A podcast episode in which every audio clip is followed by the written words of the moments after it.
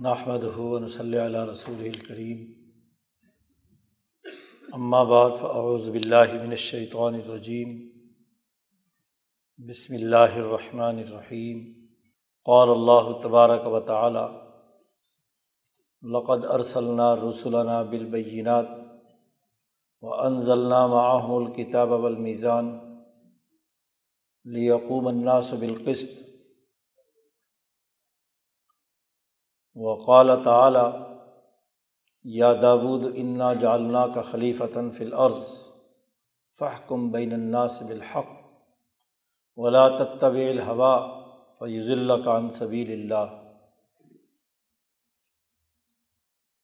وقال النبی صلی اللہ علیہ وسلم، کانت بنو اسرائیل تسوسحم الانبیاء علامہ حلق نبی خلف نبی. و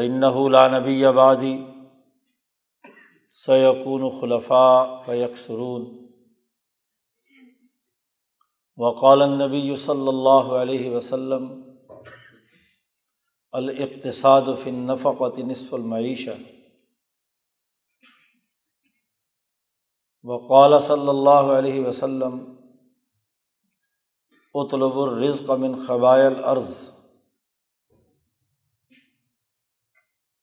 وقال النبی صلی اللہ علیہ وسلم، لا تزال طائفة من امتی قائمین علی الحق، لا يضرهم من خالفهم۔ صدق اللہ مولانا العظیم و صدق رسول النبی الکریم۔ صاحب صدر اور معزز حاضرین، ہم یہاں دین اسلام کی تعلیمات کی روشنی میں دین کی سیاسی اور معاشی تعلیمات کے فہم کے لیے جمع ہوئے ہیں۔ ہماری گفتگو کا محور قرآن و سنت کی تعلیمات کی روشنی میں اپنے سیاسی فرائض، اپنے معاشی مقاصد معلوم کرنا ہے۔ آج کے دور کے یہی دو اہم ترین مسئلے دنیا بھر میں عموماً اور پاکستان کی سوسائٹی میں خصوصاً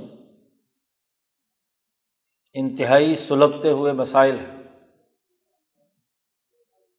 اس وقت دنیا عام طور پر ایک ایسے عالمی سیاسی اور معاشی نظام کے زیر انتداب ہے، زیر تسلط ہے کہ جس کی وجہ سے دنیا کی آٹھ ارب آبادی اپنے بنیادی انسانی حقوق سے محروم ہے۔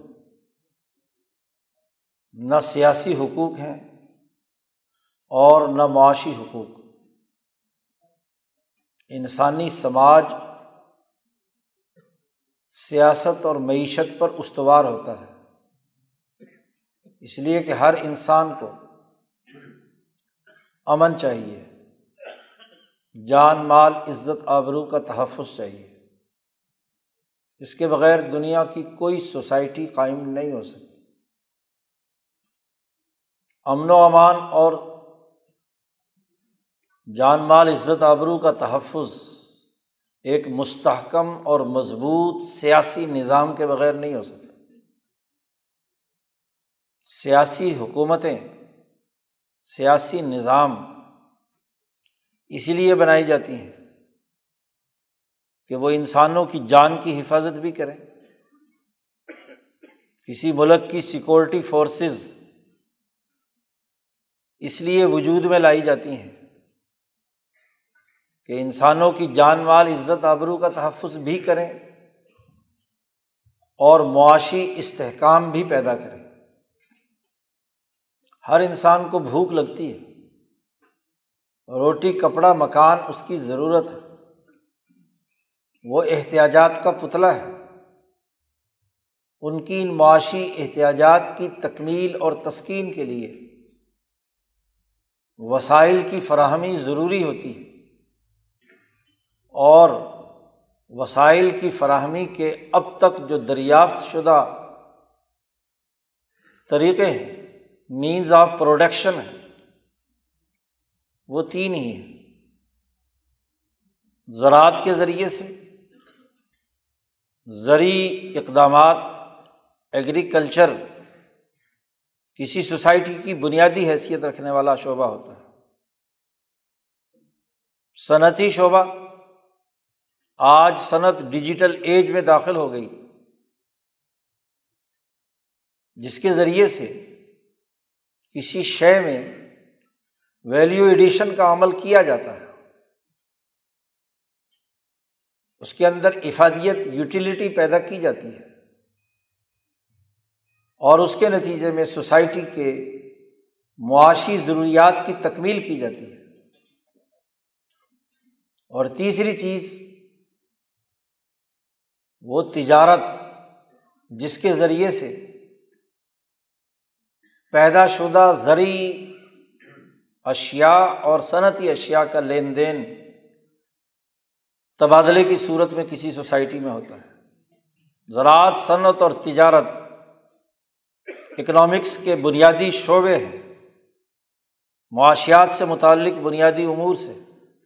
حکومتوں کا کام، سیاسی نظام کا کام، ان تینوں شعبوں کو اس طریقے سے ترقی دینا ہے کہ اس کے ذریعے سے اس سوسائٹی میں موجود تمام لوگ ان کی معاشی ضروریات کی کفالت ہو۔ سیاسی نظام وجود میں آتے ہیں، عدل و انصاف کی بنیاد پر۔ معاشی نظام ترقی کرتے ہیں۔ معاشی اطمینان کی صورت میں جب وسائل تمام لوگوں کی ضروریات کی کفالت کرے کتاب مقدس قرآن حکیم سیاسی اور معاشی تعلیمات کے تناظر میں جو بنیادی ہدایت اور رہنمائی دیتی ہے۔ سیاسی حکومت کی رہنمائی ہمیں حضرت داود علیہ السلام کے اس قصے میں ملتی ہے، جسے قرآن حکیم نے کہا کہ یا داود انا جالنا کا خلیفتاً فل عرض اے داود ہم نے تمہیں حکمران بنایا ہے زمین میں۔ اور تمہاری حکومت کی بنیادی ذمہ داری ہے کہ فحکم بین الناس بالحق، کہ آپ انسانوں کے درمیان سچائی، حقیقت اور عدل و انصاف کی بنیاد پر حکمرانی قائم کرو، صحیح فیصلے کرو، حقائق پر مبنی ہو، جھوٹ پر مبنی نہیں ہونی چاہیے، عدل پر مبنی ہو ظلم پر مبنی نہیں ہونی چاہیے۔ بین الناس کہا ہے، کسی سوسائٹی میں بسنے والے تمام انسان، بلا رفریق، رنگ، نسل، مذہب، کوئی یہودی ہے یا عیسائی، کوئی ہندو ہے یا سکھ، کوئی مسلمان ہے یا غیر مسلم، جو انسان کسی جغرافیائی حدود میں بستا ہے اسے حکومت سے کوئی کام ہے؟ اس کی ضرورت ہے اور ضرورت جان کا تحفظ چاہیے، مال کا تحفظ چاہیے، عزت کا احترام چاہیے۔ تو حق کے ساتھ، سچائی کے ساتھ، واقعی انسانی حقوق کی ادائیگی کے ساتھ تمہیں حکومت کرنی ہے۔ گویا کہ سیاسی حکومت تمام انسانوں کے لیے یکساں طور پر ان کے حقوق کی ادائیگی کا نظام بنائے۔ کسی طبقے کی بالادستی، کسی خاص قوم کے حوالے سے منفی سوچ اس حکومت کے ذہن میں نہیں ہونی چاہیے۔ یہ بنیادی حکم امبیا علیہم السلام کو دیا گیا ہے۔ موسا علیہ السلام کو تورات میں دیا گیا۔ داود علیہ السلام کو زبور میں دیا گیا۔ اور یہی حکم حضرت محمد مصطفیٰ صلی اللہ علیہ وسلم کو دیا گیا۔ صورت الحدید کی دوسری آیت بیان کی تھی یہاں۔ نبی اکرم صلی اللہ علیہ وسلم کو رہنمائی دیتے ہوئے اللہ پاک فرماتے ہیں کہ لقد ارسل رسول بالبینات کہ ہم نے تمام رسول بھیجے آدم علیہ السلام سے لے کر رسول اللہ صلی اللہ علیہ وسلم تک۔ اس لیے بھیجے کہ لیقوم الناس بالقسط کہ تمام انسانوں کو عدل و انصاف پر قائم کر دیا جائے۔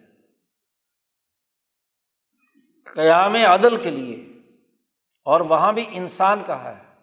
اناس بلا تفریق رنگ نسل مذہب۔ تمام انسانوں کے لیے نظام بنے۔ انسانیت قائم ہو جائے عدل پر۔ آپ جمعے کے خطبے میں خطیب صاحب سے خطبے کے آخر میں ایک آیت سنتے ہیں۔ ان اللہ یامر بالعدل والاحسانی و ایتا عز القربا و ینہا عن الفحشائی والمنکر والبغش کہ اللہ تعالیٰ تمہیں حکم دیتا ہے عدل قائم کرنے کا، لوگوں کے ساتھ اچھے سلوک کا۔ یہ آیت حضرت عمر بن عبدالعزیز جو حکمران اور خلیفہ تھے، انہوں نے اپنے تمام گورنروں کو ہدایت کی تھی۔ کہ جمعے کے خطبے میں ہر ہفتے انسانوں کے سامنے یہ آیت پڑھ کر یہ بات واضح کی جائے کہ حکومت اور خلافت کا بنیادی مقصد عدل و انصاف قائم کرنا ہے، تمام انسانوں کے درمیان۔ چودہ سو سال سے آج خطبہ، آیت تو پڑھتے ہیں، لیکن اس کا سیاسی مطلب نہیں بیان کرتے۔ حکومتوں کا بنیادی کام اسے واضح کرنے کی ضرورت ہوتی ہے۔ تو قرآن حکیم کی سیاسی اور معاشی تعلیمات تمام انسانوں کے لیے صورت الناحل میں اللہ نے فرمایا، ضرب اللہ مثلاً کریتن کانت آمنتم مطمئنت یتی ہا رزق ہا رغدم من کلی مکان۔ اللہ تعالیٰ ایک مثالی سوسائٹی کا نقشہ کھینچتا ہے۔ مثالی سوسائٹی وہ ہوتی ہے جو امن والی ہو۔ کانت آمنت امن و امان قائم کرنا سیاسی حکومتوں کی ذمہ داری گویا کہ مثالی سوسائٹی وہ ہے جس میں ایک ایسی حکومت موجود ہو جو انسانوں میں بلا تفریق رنگ نسل مذہب امن و امان کو یقینی بنائے۔ اور معاشی تعلیم بتلائی گئی۔ کہ مطمئن یا اتیحا رزق ہا رغدم من کلی مکان۔ اس بستی اور سوسائٹی کے رہنے والے لوگ اتنے مطمئن ہوں کہ ہر طرف سے ان کے کھانے پینے اشیا کی احتیاجات کو پورا کرنے کے لیے وافر مقدار میں رزق موجود ہو۔ مطمئن معاشی اطمینان ہو۔ ہر آدمی مطمئن ہو کہ میری زندگی کی تمام ضروریات اور آسائشات مجھے مل گئی رغدن بڑی وافر مقدار میں اور من کلی مکان ہر طرف سے زراعت بھی ترقی یافتہ ہو، صنعت بھی ترقی یافتہ ہو، تجارت بھی ترقی یافتہ ہو۔ سوسائٹی کی تمام ضروریات پورا کر کے اس ملک کا ہر شہری مطمئن زندگی بسر کرے۔ یہاں روحانی اطمینان کی بات نہیں ہے، معاشی اطمینان کی بات ہے۔ سیاسی امن اور معاشی اطمینان۔ انسانی معاشرے کے یہ بنیادی اثاثی امور ہے سیاسیات اور معاشیات۔ اور یہ کسی سوسائٹی میں طبیب ہو سکتے ہیں کہ جب وہاں عدل و انصاف کا نظام موجود ہو۔ عدل کا مطلب یہ ہے کہ سوسائٹی کے تمام شہری یکساں حقوق رکھیں، ان کے تمام سماجی اور ملکی ادارے۔ وہ عدل و مساوات پر قائم ہیں۔ لیکن یہ تینوں کام عدل، امن اور معاشی خوشحالی اس وقت تک ممکن نہیں ہوتی، قرآن کی تعلیم کہتی ہے۔ جب تک کہ وہ ریاست، وہ حکومت، وہ ملک آزاد نہ ہو۔ آزادی کے بغیر ان کا حصول ممکن نہیں ہے۔ اسی لیے امبیا علیہم السلام پہلا بنیادی کام یہی کرتے ہیں کہ انسانوں کو غلامی سے نجات دلا کر آزادی اور حریت عطا کرتے ہیں۔ اللہ تبارک و تعالیٰ نے جب موسا علیہ السلام کو فرعون کے دربار میں بھیجا ہے، تو کتنی ہی جگہ یہ آیت اللہ نے بیان کی ہے کہ جا کر فرعون سے بات کرنا۔ ہارون اور موسا دونوں سے کہا کولا لہو قول بات کرنا نرم مزاجی سے، اشتعال اور غصے کے اندر، برا بھلا کہہ کر نہیں۔ قول نرمی سے بات سمجھانا فرعون کو۔ شاید کہ اسے نصیحت حاصل ہو جائے۔ اسے کوئی بات سمجھ میں آ جائے۔ اور جا کر ایک ہی مطالبہ کرنا ہے۔ کلمے کی دعوت نہیں کہ کلمہ پڑھو، مسلمان ہو جاؤ۔ نہیں۔ صورت توحا میں اللہ نے فرمایا کہ جا کر یہ کہنا صورت الشعراء میں صورت القصص میں جہاں جہاں موسا علیہ السلام کا قصہ قرآن حکیم نے فرعون کے دربار میں حضرت موسا علیہ السلام کو بھیجنے کے لیے فرمایا ہے، وہاں یہ جا کر کہنا کہ ان ارسل معنی بنی اسرائیل۔ بنی اسرائیل کو جو تم نے غلام بنا رکھا ہے، اسے آزادی دو۔ کیونکہ آزادی کے حصول کے بغیر اگلے تین کام نہیں ہو سکتے۔ جو غلام قوم ہے غلام حکومت ہے۔ غلامی اس پر مسلط ہے۔ وہ نہ تو اپنے اسکول آف تھاٹ کے تحت کوئی آئین، کوئی دستور، کوئی سسٹم عدل و انصاف کی بنیاد پر بنا سکتی ہے۔ نہ ہی امن و امان کی مستحکم سیاسی حکومت بنا سکتی ہے۔ نہ ہی معاشی اطمینان پیدا کرنے والا کوئی معاشی نظام بنا سکتی ہے۔ کیوں؟ اس لیے کہ غلام آقا کے حکم کا پابند ہوتا ہے۔ جیسے وہ کہے ویسے اسے کرنا ہے۔ قرآن حکیم نے اس کی بھی مثالیں دے کر بات سمجھائی۔ ضرب اللہ مثلاً آبدم مملوک اللہ یک در علا شعین ہوا کل علا مولا اینما یوجہ لا یاتی بخیر۔ بڑی کھلی باتیں قرآن نے بیان کی ہے اللہ مثال بیان کرتا ہے ایک غلام کا۔ آبدن غلام مملوکن کسی دوسرے کا مملوک ہے، اس کی ملکیت میں ہے۔ ایسا غلام جو لا یقدر اعلی شعی کسی کام کرنے کی اس کے اندر خود کوئی قدرت اور طاقت نہیں ہوتی۔ کیونکہ غلام ہے، مملوک ہے۔ اس کو جو اس کا آقا کہے گا کہ یہ کپڑے پہنو، یہ کھانا کھا سکتے ہو، یہ پہن سکتے ہو،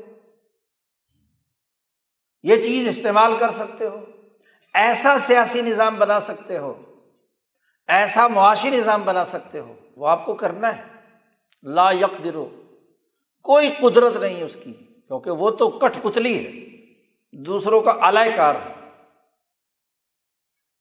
اینما یوجہ ہو قرآن نے کہا کہ ایسا غلام جس طرح کا بھی تجربہ کر لے، جس طرف بھی متوجہ ہو جائے، وہ جمہوریت کا تجربہ کر لے، وہ خلافت کا تجربہ کر لے، وہ اسلام کا تجربہ کر لے وہ یہودیت کا تجربہ کر لے، وہ عیسائیت کا تجربہ کر لے یاتی بخیر۔ کبھی خیر کی بات، آپ اس سے بھلائی کی بات، بھلائی کا نتیجہ نہیں نکال سکتے، کیونکہ غلام ہے وہ۔ غلامی جب تک ختم نہیں ہوتی، تو کیسا عدل؟ جو عدل بھی ہوگا، وہ دوسروں کے احکامات کی بنیاد پر ہوگا، ان کے مفادات کا ہوگا۔ بظاہر عدلیہ موجود ہوگی، لیکن وہ عدل نہیں کر پائے گی، اس لیے کہ وہ غلام ہے۔ بظاہر پارلیمنٹ موجود ہوگی، وہ فیصلہ نہیں کر پائے گی، اس لیے کہ وہ پارلیمنٹ غلام ہے، جن کی بنائی ہوئی ہے۔ فوج ہوگی، سیکورٹی فورسز ہوں گی لیکن وہ فیصلہ کرنے کی اہلیت نہیں رکھتی، لا یکدر والا شعین اس کو کسی عالمی طاقت کا نمائندہ، اس کے آرمی چیف کو جو حکم دے گا، اسے وہی کرنا ہے۔ وہ سے ہٹ کر بات نہیں کر سکتا۔ مجال نہیں ہے اس کی۔ اس کے صدر وزیر اعظم کو جو حکم دے گا، وہ کرے گا وہ۔ اس کے خلیفہ کو حکم دے گا، سلطان کو حکم دے گا، بادشاہ کو حکم دے گا، وہ کرنا ہے۔ ورنہ اس کی چھٹی نہیں کرے گا تو پھانسی چڑھا دیا جائے گا، یا ذلیل کر کے اتار دیا جائے گا۔ اینما یوجہ ہو کتنی کھلی بات قرآن نے کہی ہے کہ وہ جدھر بھی متوجہ ہو جائے لایاتی بھی خیر وہ خیر کی بات نہیں لائے گا۔ کوئی خیر کا پہلو نہیں ہو اس لیے امبیا علیہم السلام سب سے پہلے غلامی سے نجات دلاتے ہیں۔ آپ تمام انبیاء کے قصے قرآن حکیم نے بیان کیے ہیں۔ موسا علیہ السلام کا داود علیہ السلام کا، شعیب علیہ السلام کا، صالح علیہ السلام کا حود علیہ السلام کا نو علیہ السلام کا۔ سب قصوں میں قرآن نے یہ بات بیان کی ہے کہ جب قوم غلام ہے اور اس پر ملا اور مترف حکمرانی کر رہے ہیں، جو اپنے مفادات کے تحت انسان ان کے غلام ہیں تو وہ کوئی کام نہیں کر سکتا۔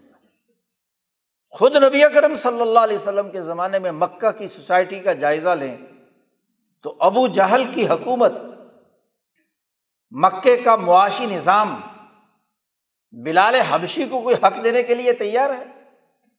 اس کو تو سوچنا بھی منع ہے۔ وہ اگر اپنی آزاد مرضی سے کلمہ پڑھتا ہے تو سسٹم اس پر تشدد کرتا ہے، تب ریت پر ڈالتا ہے۔ ابو جہل خود پٹائی کرتا ہے۔ امیہ ابن خلف جو اس کا آقا ہے، وہ ظلم کے پہاڑ توڑتا ہے۔ یاسر ہے، سمیہ ہے، سہیب رومی ہے۔ ان کو غلاموں کی پس ترین زندگی بسر کرنے پر مجبور کیا ہوا اور تو اور، مکے میں یمنی تاجر آتا ہے، اس کا مال لوٹتا ہے ابو جہل مال خرید لیتا ہے، پیسے نہیں دیتا۔ وہی جب ابھی بیس پر کھڑا ہو کر شور بچا رہا ہے نا۔ کہ وہ قریشی ہو، اگر تم نے میرا مال نہ دیا، تو میں دنیا کے اندر جا کر بتاؤں گا کہ یہ مکے والے فراڈی ہوتے ہیں۔ تمہاری تجارت کا روٹ بند کر دیا جائے گا۔ تو مجبور ہوئے اور مجبور ہو کر وہ حلف الفضول کا معاہدہ، جس میں رسول اللہ صلی اللہ علیہ وسلم بھی بیس سال کی عمر مبارک میں شریک ہوئے، وہ اسی بنیاد پر ہوا تھا نا کہ ایک تاجر نے آواز بلند کی، حریت کی، آزادی کی۔ نبی کرم صلی اللہ علیہ وسلم کی سب سے بڑی خصوصیت یہ ہے کہ نبوت سے پہلے بھی بیس سال تک جتنے کمزور حقوق سے محروم ہیں، ان کے حقوق کی ادائیگی کے لیے ابو جہر کا دروازہ کھٹکھاتے ہیں اور اس کو کہتے ہیں پیسے دو اس کے۔ بیت اللہ الحرام میں لوگ ٹولیاں بنا کر آج بھی بیٹھتے ہیں، اس زمانے میں بھی بیٹھتے تھے۔ ابو جہل کی ٹولی ایک جگہ بیٹھی ہوئی تھی، خود ابو جہل نہیں تھا وہاں۔ رسول اللہ صلی اللہ علیہ وسلم بھی اپنے چند جان نثار صحابہ کے ساتھ ایک جگہ بیٹھے ہوئے تھے، وہیں حرم میں۔ اور بھی لوگ بڑے بڑے چودھری وڈیرے جو ہیں، وہ اپنی اپنی ٹولیاں بنائے بیٹھے تھے۔ ایک مظلوم تاجر آیا، اس نے بیت اللہ الحرام میں اعلان کیا کہ تمہارے سردار ابو جہل نے مجھ سے مال خریدا ہے مجھے پیسے نہیں دے رہا۔ میرے پیسے دلواؤ۔ وہ کبھی ایک کے پاس جاتا ہے، دوسری ٹولی کے پاس جاتا ہے، تیسری ٹولی۔ وہ جب نام سنتے ہیں کہ بھائی لوٹنے والا، وہ ہمارا حکمران ہے۔ تو سب خاموش ہو جاتے ہیں۔ کوئی اس کی مرد کرنے کے لیے تیار نہیں ہے، وہ چیختا پھر رہا ہے۔ ابو جہل کی ٹولی کے پاس آیا۔ تو ان میں سے ایک کو شرارت سوجی۔ اس نے کہا کہ تمہارے پیسے اگر کوئی دلوا سکتا ہے، تو وہ جو ٹولی بیٹھی ہے نا، جماعت بیٹھی ہے، اس میں وہ جو بلانے بندے ہیں رسول اللہ صلی اللہ علیہ وسلم کی طرف اشارہ کیا، وہ تمہارے پیسے دلوا سکتے ہیں۔ اب مکے والوں کو پتہ تھا کہ محمد مصطفیٰ صلی اللہ علیہ وسلم اور ابو جہل کے درمیان انتہائی شدید نفرت اور لڑائی کا معاملہ ہے۔ تو اس نے مذاق کے طور پر کہا کہ پیسے لینے ہیں نا تو ان کے پاس چلا جائے ٹھٹھا اڑانے کے لیے۔ اور پھر خوب ہنسے کہ یہ اب وہاں جائے گا تو کیا لے کر آئے گا؟ وہ شخص بیچارہ جو مظلوم ہوتا ہے، جس کی پوری تجارت کا مال لٹ جائے، وہ تو ہر جگہ پہنچنے کے لیے تیار وہ اس ٹھٹھے کے باوجود وہاں پہنچا۔ اور رسول اللہ صلی اللہ علیہ وسلم سے کہا کہ یہ جو ٹولی بیٹھی ہے نا ابو جہل والی، یہ مجھے کہتی ہے کہ آپ وہ واحد آدمی ہیں جو مجھے یہ پیسے دلوا سکتے ہیں۔ آپ صلی اللہ علیہ وسلم نے پوچھا کہ واقعی انہوں نے یہ بات کہی ہے؟ انہوں نے کہا کہ ہاں۔ حضور صلی اللہ علیہ وسلم نے اس کا ہاتھ پکڑا، چلو میرے ساتھ۔ سیدھے پہنچے ابو جہل کے دروازے پر۔ دروازہ کھٹکایا نکلو باہر۔ اس وقت ابتدائی زمانہ ہے نا، لڑائی بھی ہے۔ اس کے باوجود آپ نے دروازہ کھٹکھٹایا۔ ابو جہل ہر بڑھا کر دوڑتا ہوا باہر آیا۔ آپ صلی اللہ علیہ وسلم نے اس کے پیسے کیوں نہیں دیتے؟ تو نے مال خریدا ہے؟ کہ ہاں پیسے کیوں نہیں دیتے؟ کہ جی میں ابھی دیتا ہوں۔ گھر گیا، پیسے لا کر اس تاجر کو دیے، اس نے شکریہ ادا کیا۔ آپ صلی اللہ علیہ وسلم واپس آئے تو وہ تاجر بڑا خوش، حرم میں آ کر اس نے خوشی کا اظہار کیا کہ مجھے پیسے مل گئے۔ اب ابو جہل کی ٹولی پریشان تھی کہ ہم نے تو مذاق کیا تھا۔ ابو جہل ہمیں تو پٹی پڑھاتا ہے کہ ان کی بات نہیں ماننی۔ لیکن خود ان کے کہنے پر پیسے دے دیے۔ تو یہ کیسا ہمارا سرگنا ڈاکو ہے کہ حضور صلی اللہ علیہ وسلم کے کہنے پر پیسے دیتا ہے اور ہمیں کہتا ہے ان کی بات نہ مانو۔ اتنے میں پیچھے ابو جہل بھی مرجھایا ہوا چہرہ وہاں پہنچ گیا۔ تو سارے اس کی ٹولی کے لوگوں نے پوچھا کہ بھائی کیا مسئلہ تھا؟ کیوں تم نے پیسے دے دیے؟ یہ تو یہاں چیختا پھر رہا تھا، کوئی آدمی اس کی بات سننے کے لیے تیار نہیں تھا۔ اس نے کہا، کیا کروں؟ رسول اللہ صلی اللہ علیہ وسلم نے جب دروازہ کھٹکھٹایا تو مجھے یوں لگا کہ میرے مکان میں زلزلہ آ گیا۔ میں بے ہوش ہو کے گرنے لگا۔ تو میں دوڑتا ہوا باہر نکلا۔ تو جیسے ہی باہر نکلا اور رسول اللہ صلی اللہ علیہ وسلم نے غصے سے مجھے کہا کہ اس کے پیسے کیوں نہیں دیتے؟ تو میں نے دیکھا کہ ان کے دونوں طرف دو ایسے اجدہے موجود ہیں کہ اگر میں نے انکار کر دیا تو میری گردن دبوچ لیں گے۔ فنکار رہے میری طرف۔ تو میں مجبور ہو گیا۔ یہ اس نے ان کو جسٹیفائی کیا کہ میں نے پیسے کیوں دیے اور تمہیں میں کیوں روکتا ہوں؟ تو مجھے لگتا ہے کہ رسول اللہ صلی اللہ علیہ وسلم بڑے جادوگر ہیں، ان کے پاس بڑا جادو ہے۔ جی۔ اسی لیے تو اس نے قرآن میں ذکر کیا ہے نا کہ مکے والے کہتے تھے کہ ساحر ہیں۔ آپ تو جادوگر ہیں۔ اسی واقعے کے بعد ساحر قرار دیا انہوں کہ اس کے اندر اتنی صلاحیت ہے کہ یہ دشمن کے حلق سے بھی کیا ہے، پیسے نکلوا کر مظلوم کو دے سکتے ہیں۔ معاشی مسئلہ تھا نا۔ اس کو ربیہ کرم صلی اللہ علیہ وسلم نے حل کروایا۔ لیکن ظلم بڑھتا گیا۔ چند آدمی جو حضور صلی اللہ علیہ وسلم کے پاس آ جاتے، ان کی آپ مدد فرما دیتے، لیکن پوری سوسائٹی میں ظلم کا نیاز، نظام اور سسٹم موجود ہے۔ تو جب تک آپ صلی اللہ علیہ وسلم نے اس کو توڑا نہیں۔ غلامی سے آزادی نہیں دلوائی۔ اس وقت تک نظام نہیں بنا۔ وہ بلال جو بول نہیں سکتا، حضور صلی اللہ علیہ وسلم پر ایمان لایا، تو اسی بلال نے آنکھیں دکھائی ابو جہل کو اور امیہ ابن خلف کو، مار لو، پیٹ لو، کچھ بھی کر لو، میں اپنی رائے سے منحرف نہیں ہو سکتا۔ آزادی کا جذبہ پیدا کر دیا۔ غلامی کی سوچ ختم کر دی۔ آزادی کا شعور دے دیا۔ میرا حق ہے کہ میں اپنی رائے رکھوں۔ ووٹ میری رائے ہے۔ میں اپنی رائے کی حفاظت کرنا جانتا ہوں۔ میں تمہاری حکومت تسلیم نہیں کرتا۔ سہیب رومی نے، یاسر نے، سمیہ نے، مظلوم ہیں یہ لوگ مکے کے۔ وہ حضور صلی اللہ علیہ وسلم کی جماعت میں شامل ہوتے ہیں۔ تو آزادی کی سوچ پیدا ہو گئی۔ حبشی کالا غلام جو ہمیشہ سے پستی کی حالت میں رہا، کوئی ضرورت نہیں تھی۔ بدر کے موقع پہ بلال کہتے ہیں کہ میں نے پختہ ارادہ کیا ہوا تھا کہ جو میرا آقا مجھ پر ظلم کرتا رہا، میں اس ظالم صفاق کا پیٹ اپنے ہاتھ سے چیروں گا۔ آزادی کی سوچ عبد الرحمان ابن اوف کہتے ہیں کہ میرے ساتھ پرانا جاہلیت کے زمانے کا امیہ ابن خلف کا معاہدہ تھا کہ وہ اگر مدینہ آئے گا تو میں اس کی حفاظت کروں گا، میں وہاں جاؤں گا تو وہ میری حفاظت کرے گا۔ تو اس ایگریمنٹ کے تحت میں نے بدر کے موقع پر اس کو بچانے کی بڑی کوشش کی۔ کیونکہ ابھی کوئی شریعت میں حکم نہیں آیا تھا کہ معاہدے ٹوٹ گئے سب پچھلے۔ لیکن بلال نے اس کے باوجود موقع تاک کر، اس کا پیٹ چاک کر دیا آزادی کی سوچ پیدا کی، غلامی کی سوچ نکال دی کہ اپنے فیصلے خود کر رہے ہیں۔ کسی حکمران کی بنیاد پر فیصلہ نہیں ہوگا۔ یہ نبی اکرم صلی اللہ علیہ وسلم کی جدوجہد ہے۔ ہر ایک میں یہ سوچ پیدا کر دی کہ آزادی حاصل کر لی۔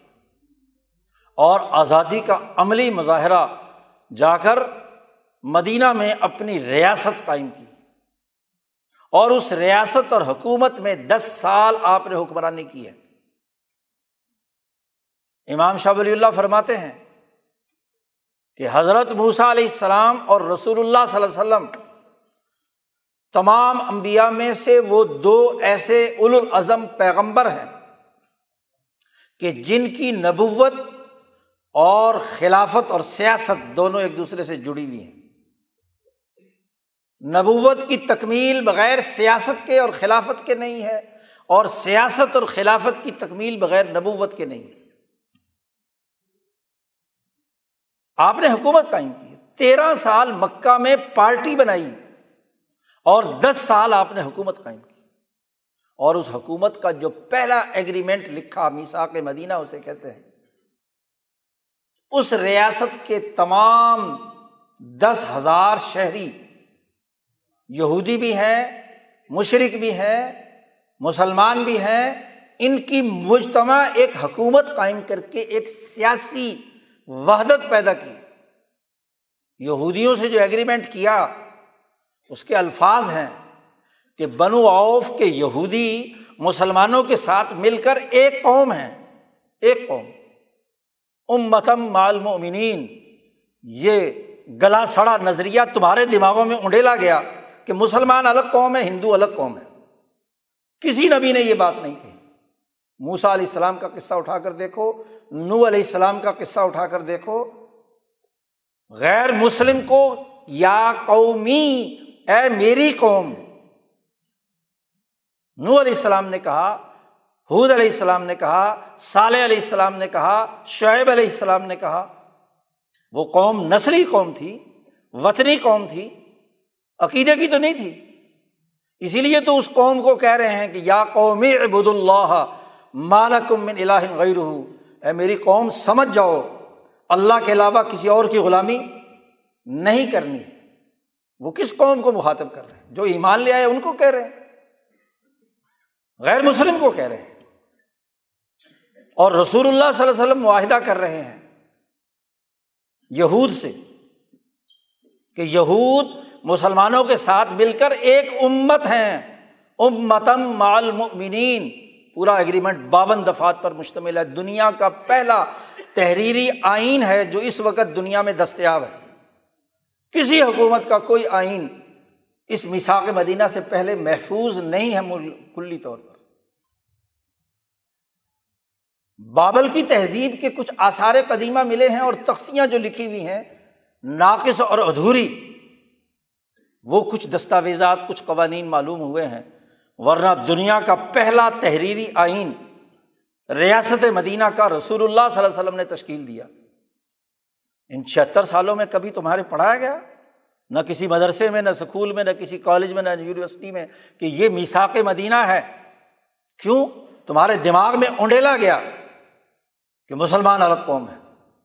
اور یہ معاہدہ اس نظریے کی نفی کرتا ہے، اس لیے یہ معاہدہ نہیں پڑھایا جاتا۔ آپ کہ سب یہودی مشرق وہ ایک قوم ہے، اسی لیے جو فیصلہ ہوگا وہ عدل و انصاف پر مبنی ہوگا۔ ایک یہودی اور ایک مسلمان، جس نے بظاہر کلمہ پڑھ لیا، منافق مسلمان، وہ فیصلہ کرانے کے لیے رسول اللہ صلی اللہ علیہ وسلم کے پاس آتے ہیں۔ حتیٰ کہ وہ منافق مسلمان جس نے فراڈ کیا تھا، اس یہودی کا مال لوٹا تھا۔ پورا تفصیلی قصہ احادیث کی کتابوں میں موجود ہے۔ چور وہ تھا، ڈال دیا یہودی پر۔ رات کو کسی کا آٹا چوری کیا، سامان چوری کیا، اور رات کو چوری کے اس سامان کو اپنے گھر میں لے جانے کے بجائے وہ یہودی اس کا دوست تھا۔ اس کو کہا کہ یہ ذرا صبح تک کے لیے یہاں رکھ لو، میں صبح آ کر اٹھا کے لے جاؤں گا۔ اس نے رکھ لیا۔ بات یہ کہ وہ بوری پھٹی ہوئی تھی۔ جہاں جہاں وہ گزرتا رہا، وہاں وہاں وہ آٹا پیچھے پیچھے۔ اس نے کھرا دے دیا۔ صبح اٹھے لوگ تو آٹا تلاش کرتے کرتے وہ پہنچ گیا کہاں؟ یہودی کے گھر۔ وہاں آٹا موجود ہے، سامان موجود ہے۔ انہوں نے کہا بھی چوری تم نے کی ہے؟ یہودی سے کہا۔ اس نے کہا، نہیں بھائی، رات فلانا مسلمان آیا تھا تمہارا، وہ یہاں چھوڑ گیا ہے، وہ اٹھا کر لایا ہے۔ اب وہ سارے منافقین جمع ہو گئے۔ انہوں نے کہا، دیکھو جی یہ یہودی ہم پر الزام لگا رہا ہے، اس کے گھر سے سامان ملا ہے۔ اور وہ کہتا ہے کہ جی یہ اس نے، حتیٰ کہ وہ سارے جمع ہو کر اس کے قبیلے کے لوگ رسول اللہ صلی اللہ علیہ وسلم کے پاس آئے۔ پہلے سے ہی، ابھی مقدمہ دائر نہیں ہوا۔ پہلے سے ہی آ کر آپ صلی اللہ علیہ وسلم کو بڑی چکنی چپڑی باتیں کر کے یہ باور کرانے کی کوشش کی کہ دیکھو چوری یہودی نے کی ہے اور ذمے ہمارے ڈال دی۔ تو آپ صلی اللہ علیہ وسلم نے پہلی دفعہ ان کی باتیں سنی تو فیصلہ نہیں فرمایا ابھی، لیکن دل کا رجحان ادھر ہو گیا۔ قرآن نے دو رقو نازل کیے ہیں۔ چھٹے پارے میں موجود ہے آپ صلی اللہ علیہ وسلم کے سامنے وہ یہودی روتا ہوا آیا، اس نے کہا، جناب چوری تو اس نے کی ہے۔ میرے گھر میرا تو قصور یہ ہے کہ میں اس کا دوست تھا، میرے گھر تھوڑی دیر کے لیے اس نے رکھا۔ اس کے ساتھ اسلحہ بھی تھا اور سامان بھی تھا۔ تو سامان تو جہاں سے پکڑا گیا، بظاہر میں مجرم لگتا ہوں، لیکن میں مجرم نہیں ہوں۔ اللہ تبارک و تعالیٰ نے رسول اللہ صلی اللہ علیہ وسلم کو بتلا دیا کہ یہ سچا ہے۔ آپ صلی اللہ علیہ وسلم نے یہودی کے حق میں فیصلہ کیا اور اس منافق کے خلاف فیصلہ کیا۔ یہ ہے عدل، یہ ہے انصاف۔ یہ نہیں کہ چونکہ مسلمان ہے، میری پارٹی کا ہے ہاں جی ایک میری قوم کا ہے۔ اس لیے کیا ہے؟ اس کے حق میں فیصلہ ہونا چاہیے، چاہے جھوٹ بولا ہے، فراڈ کیا ہے، دھوکہ دیا ہے۔ اب جب پتہ چلا کہ چور کے تو ہاتھ کٹیں گے۔ آپ صلی اللہ علیہ وسلم نے فیصلہ کیا کہ اس کو پکڑ لو منافق مسلمان کو، اس کا ہاتھ کٹے۔ گا تو وہاں سے بھاگ کر مکہ چلا گیا۔ اس پر اللہ نے کہا فلاح و ربی کا لا یو منون حتیٰ یو حق کی منہ کا فیما شجرا بین ہوں سم ملا یجد فین حسیم حرجم مما قزئی و یوسلم تسلیم پوری آیت نہ تیرے رب کی قسم، یہ اس وقت تک مسلمان نہیں ہو سکتے۔ جب تک کہ آپ کے عدل و انصاف کے کیے ہوئے فیصلے کو نہ مانیں اور دل میں کوئی تنگی محسوس نہ کریں۔ خالی بظاہر نمازیں پڑھتا ہے، اسلام اسلام کے نعرے لگاتا ہے، کلمہ پڑھتا ہے، لیکن ایسا ظالم ہے کہ حضور صلی اللہ علیہ وسلم کا عدل و انصاف پر مبنی فیصلہ قبول کرنے کے لیے تیار نہیں۔ یہ کس کا فیصلہ ہے؟ ساری تفسیر کی کتابوں میں یہ واقعہ لکھا ہوا ہے۔ لیکن ہمارا ممبر و محراب بیان کرتا ہے کبھی یہ؟ کیوں؟ تمہارے دماغ میں جو بات ڈھیل دی ہے کہ جی بس مسلمان جماعت کے لیے کام ہونا چاہیے۔ کسی یہودی کے حق میں بات نہیں ہونی چاہیے، چاہے وہ سچائی ہو۔ یہ جو فرقہ وارانہ ذہنیت پچھلے پچاس، سو سالوں سے تمہارے دماغوں میں اونڈیلی گئی، اس کا تجزیہ کرنے کی ضرورت ہے۔ تو دین اسلام کا سیاسی نظام بلا تفریق رنگ نسل مذہب اپنی سوسائٹی کے تمام شہریوں کی جان مال عزت آبرو کا تحفظ کرتا ہے۔ معاشی سسٹم عدل و انصاف کا قائم کرتا ہے۔ یہ بنیادی تعلیمات ہے اس کی احساس پر خلفائے راشدین کا چالیس سالہ دور، پچاس سالہ بلکہ دور۔ حضرت امیر معاویہ رضی اللہ تعالیٰ عنہ، جو صحابی ہے چھ صحابہ کا دور ہے کہ بلا تفریح رنگ نسل مذہب، عدل و انصاف کی حکمرانی، معاشی خوشحالی، معاشی اطمینان، سو سال کا بنو امیہ کا دور، پانچ سو سال کا بے خلافت بنو عباس کا دور، اور پانچ چھ سو سال خلافت عثمانیہ کا دور۔ پوری دنیا میں یہ چار خلافتیں حضور صلی اللہ علیہ وسلم کے بعد ان کا سیاسی اور معاشی نظام، وہ تمام انسانوں کے حقوق کی ادائیگی کی احساس پر تھا۔ آج ہم اپنی اس تاریخ سے ناشنا ہے تاریخ کے نام پر جھوٹے قصے، کہانیاں، تاریخی واقعات جو انگریزوں نے لکھوائے، سید امیر علی نے لکھے، سر جادو ناتھ سرکار نے لکھے۔ دو ہی تمہارے مورخ ہیں۔ ایک ہندو، سر جادو ناتھ سرکار، جسے سر کا عہدہ دیا گیا۔ دوسرا، سر سید امیر علی، جس نے ہندوستان کی مسخ شدہ تاریخ لکھی۔ چونکہ وہ شیعہ بھی ہے اور اسی کے ساتھ ساتھ یہاں کی مغل حکومت کا دشمن، انگریز حکومت کا جج، اس سے تاریخ جھوٹی لکھوا کر پوری خلافت کے خلاف ذہن سازی کی گئی۔ مغل پیریڈ کے خلاف جھوٹا پرپگڈا کیا گیا۔ مسلمانوں کی حکومت کی بنیادی اثاث آزادی، عدل، امن اور معاشی خوشحالی۔ چار باتیں قرآن حکیم نے بیان کی ہیں۔ یہ بنیادی تعلیم ہے دین اسلام کی۔ ذرا اس کے تناظر میں آج اپنی سوسائٹی کا جائزہ لیجیے یہ صرف چھہتر سال نہیں، آپ پر غلامی کا تسلط اس سے دو سو سال پہلے سے سترہ سو ستاون میں سراج الدولہ کو شکست دے کر بنگال پر ایسٹ انڈیا کمپنی نے حکمرانی قائم کی۔ اور سو سال فروری اٹھارہ سو اٹھاون تک کمپنی نے اس ہندوستان پر سو سال حکمرانی کی ہے۔ جس میں پورا ہندوستان غلام تھا۔ وہ اپنے فیصلے خود کرنے کا اختیار نہیں رکھتا تھا۔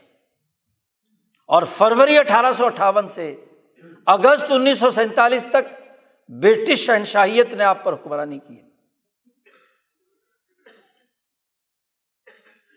یہ دو سو سال آپ غلام رہے ہیں۔ اس غلامی کے زمانے میں آپ کی آزادی سلب ہوئی، اپنے فیصلے کرنے سے محروم رہے۔ آپ کا سیاسی نظام بگاڑ کر، امن و امان کو تباہ و برباد کر کے اس دو سو سال میں لاکھوں کروڑوں انسان قتل کیے گئے۔ معاشی بھوک و افلاس پیدا کی گئی۔ آج اقوام متحدہ کی رپورٹ کے مطابق سولہویں اور سترویں صدی عیسوی میں ہندوستان دنیا کی کل دولت کے پچیس فیصد کا مالک تھا۔ سات حصوں میں تقسیم کی ہے تاریخ۔ جغرافیائی محل وقوع کے اعتبار سے۔ باقاعدہ اقوام متحدہ نے اینگس میڈیسن کی سربراہی میں ایک عالمی کمیٹی تشکیل دی کہ ایک ہزار سال کی جو معاشی حقیقت ہے، اس پر ڈاکومنٹ کی روشنی میں تحلیل و تجزیہ کیا جائے۔ گیارہ سو ایک عیسوی سے لے کر دو ہزار ایک عیسوی تک کا ہزار سالہ دور۔ اقوام متحدہ کے آرکائز میں دنیا بھر کی تمام ریاستوں کے فیصلے مختوطے سیاسی اور معاشی فیصلے موجود ہیں۔ جو برطانیہ نے لوٹے دنیا بھر سے اور پھر امریکہ اقوام متحدہ کے زیر صاحب پہنچا دیے۔ ان تمام دستاویزات کی روشنی میں یہ دو سو سال سولہویں اور سترویں صدی عیسوی میں ہندوستان بر عظیم پاک و ہند کابل سے لے کر بنگال تک، ہمالیہ کے پہاڑوں سے لے کر حیدرآباد، دکن اور احمد آباد تک، پورا ہندوستان۔ اس کی جو حکمرانی خاص طور پر مغل پیریڈ کا دو سو سال، دنیا کی کل پچیس فیصد دولت کا مالک تھا۔ ہندوستان نے کسی لوٹ کسوٹ سے یہ دولت جمع نہیں کی تھی۔ زراعت کو ترقی دی تھی۔ تجارت کو ترقی دی تھی۔ اس زمانے کی جتنی دستکاری اور صنعت تھی، اس کو ترقی دی تھی۔ وہ شاعرۂ ریشم جس کے ذریعے سے چائنا سے تجارت، وہ ہندوستان جو رسول اللہ صلی اللہ علیہ وسلم کے زمانے میں یہاں کے تاجر یمن جاتے یمن سے مکہ جاتے، مکہ سے کیا ہے؟ شام جاتے۔ ہندوستان کا مال تمام حدیثوں میں موجود ہے، ہندی تلوار۔ اود ہندی۔ خود ربیہ کرم صلی اللہ علیہ وسلم نے فرمایا کہ کشت ہندی فلاں مرض میں کام آتی ہے اور کشت ہندی سوائے ہندوستان کے کہیں پیدا نہیں ہوتی۔ تو تجارت کے ذریعے سے مال وہاں جاتا تھا۔ یہ تجارتی روٹ تھا ہزاروں سال سے۔ کہ یہاں سے مال کشتیوں کے ذریعے سے بحیرہ احمر میں داخل ہوتا، باب المندب سے جدہ کی بندرگاہ پر اترتا۔ اس زمانے میں نہر سویز نہیں بنی ہوئی تھی کہ خدیج احمر سے مال اس نہر سویز کے ذریعے سے بحیرہ روم میں داخل ہو جائے۔ جدہ کی بندرگاہ پر اترتا۔ وہاں سے مکہ آتا اور مکہ سے تجارتی قافلے لے کر شام، دمشق یورپ تک، قبرس تک پہنچتے تھے۔ خشکی کے راستے سے۔ کوئی کشتی تو نہیں تھی۔ آگے سے راستہ بند تھا۔ تجارتی روٹ تھا۔ ایسے ہی تجارتی روٹ ہندوستان کا۔ یہاں سے تہران تہران سے بغداد بغداد سے دمشق اور اس سے ہوتا ہوا مصر اور قاہرہ اور پورے افریقہ اور یورپ۔ وہاں کا مال یہاں یہاں کا مال وہاں۔ یہ تجارتی روٹ تھا۔ تاریخی حقائق۔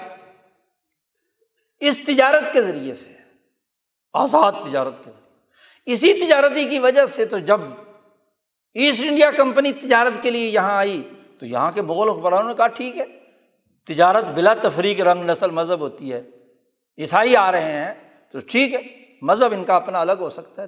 تجارت کرنی ہے تجارت کے حقائق کی بنیاد پر، آئے تجارت کے نام پر، اور فوجی طاقت پیدا کر کے، جنگ و جدل پیدا کر کے ہندوستان پر قبضہ کر لیا۔ غلامی مسلط کر اس لیے کہ ہندوستان کی جب حکومت کمزور ہوتی ہے اور یہاں کے عوام آزادی کی سوچ سے محروم ہو کر خود ان انگریز فوجوں کی مدد اور حمایت کر کے سراج الدولہ کو شکست دینے میں غداروں کا کردار ہے کہ نہیں؟ ٹیپو سلطان کو شکست دینے میں میر جعفر اور میر صادق کا کردار ہے کہ نہیں؟ میر جعفر نے، بنگال میں میر صادق نے، میسور میں۔ دلی پر قبضہ ہوتا ہے تو میر رجب علی، مولوی رجب علی، حکیم شمس الرحمان جو دلی پر قبضہ کرانے کے لیے انگریزوں کے آگے آگے تھے۔ مسلمان غدار، ہندو غدار، سکھ غداروں نے پنجاب پر قبضہ کرنے کے لیے، ایسٹ انڈیا کمپنی کے لیے کار آمد کون بنا؟ فقیر عزیز الدین جو رنجیت سنگھ کی حکمران کا وزیر اعظم تھا، پنجاب میں گیا تھے رنجیت سنگھ کی طرف سے کمپنی سے معاہدہ کرنے لدھیانے اور وہاں غداری کر کے انگریزوں کے ساتھ مل کر رنجیت سنگھ کی شکست دلوا کر پنجاب پر قبضہ کروایا۔ کسی مسلم مسلمان؟ کون سی مسلمان کون غداروں کی۔ غداروں کی ایک بڑی فہرست ہے، جس نے اس ہندوستان کو غلام بنایا۔ اور جب غلامی مسلط ہوئی تو غلامی پر مبنی سیاسی نظام، معاشی نظام، ملکی نظام، بیوروکریٹک سسٹم اٹھارہ سو تین میں یہاں کے وائس رائے نے یہ بیوروکریٹک سسٹم بنایا۔ اے سی سے لے کر سیکورٹی تک انگریز بھرتی کیے اور ان کے ذریعے سے غلامانہ نفسیات مسلط کر کے شہروں کے شہر، ضلعوں کے ضلع ان اے سیوں اور ڈی سیوں کے ذریعے سے اجاڑ کر رکھ بنگال کا کہا یاد نہیں، اسی بیوروکریسی نے کیا تھا۔ اس کی تباہی بربادی۔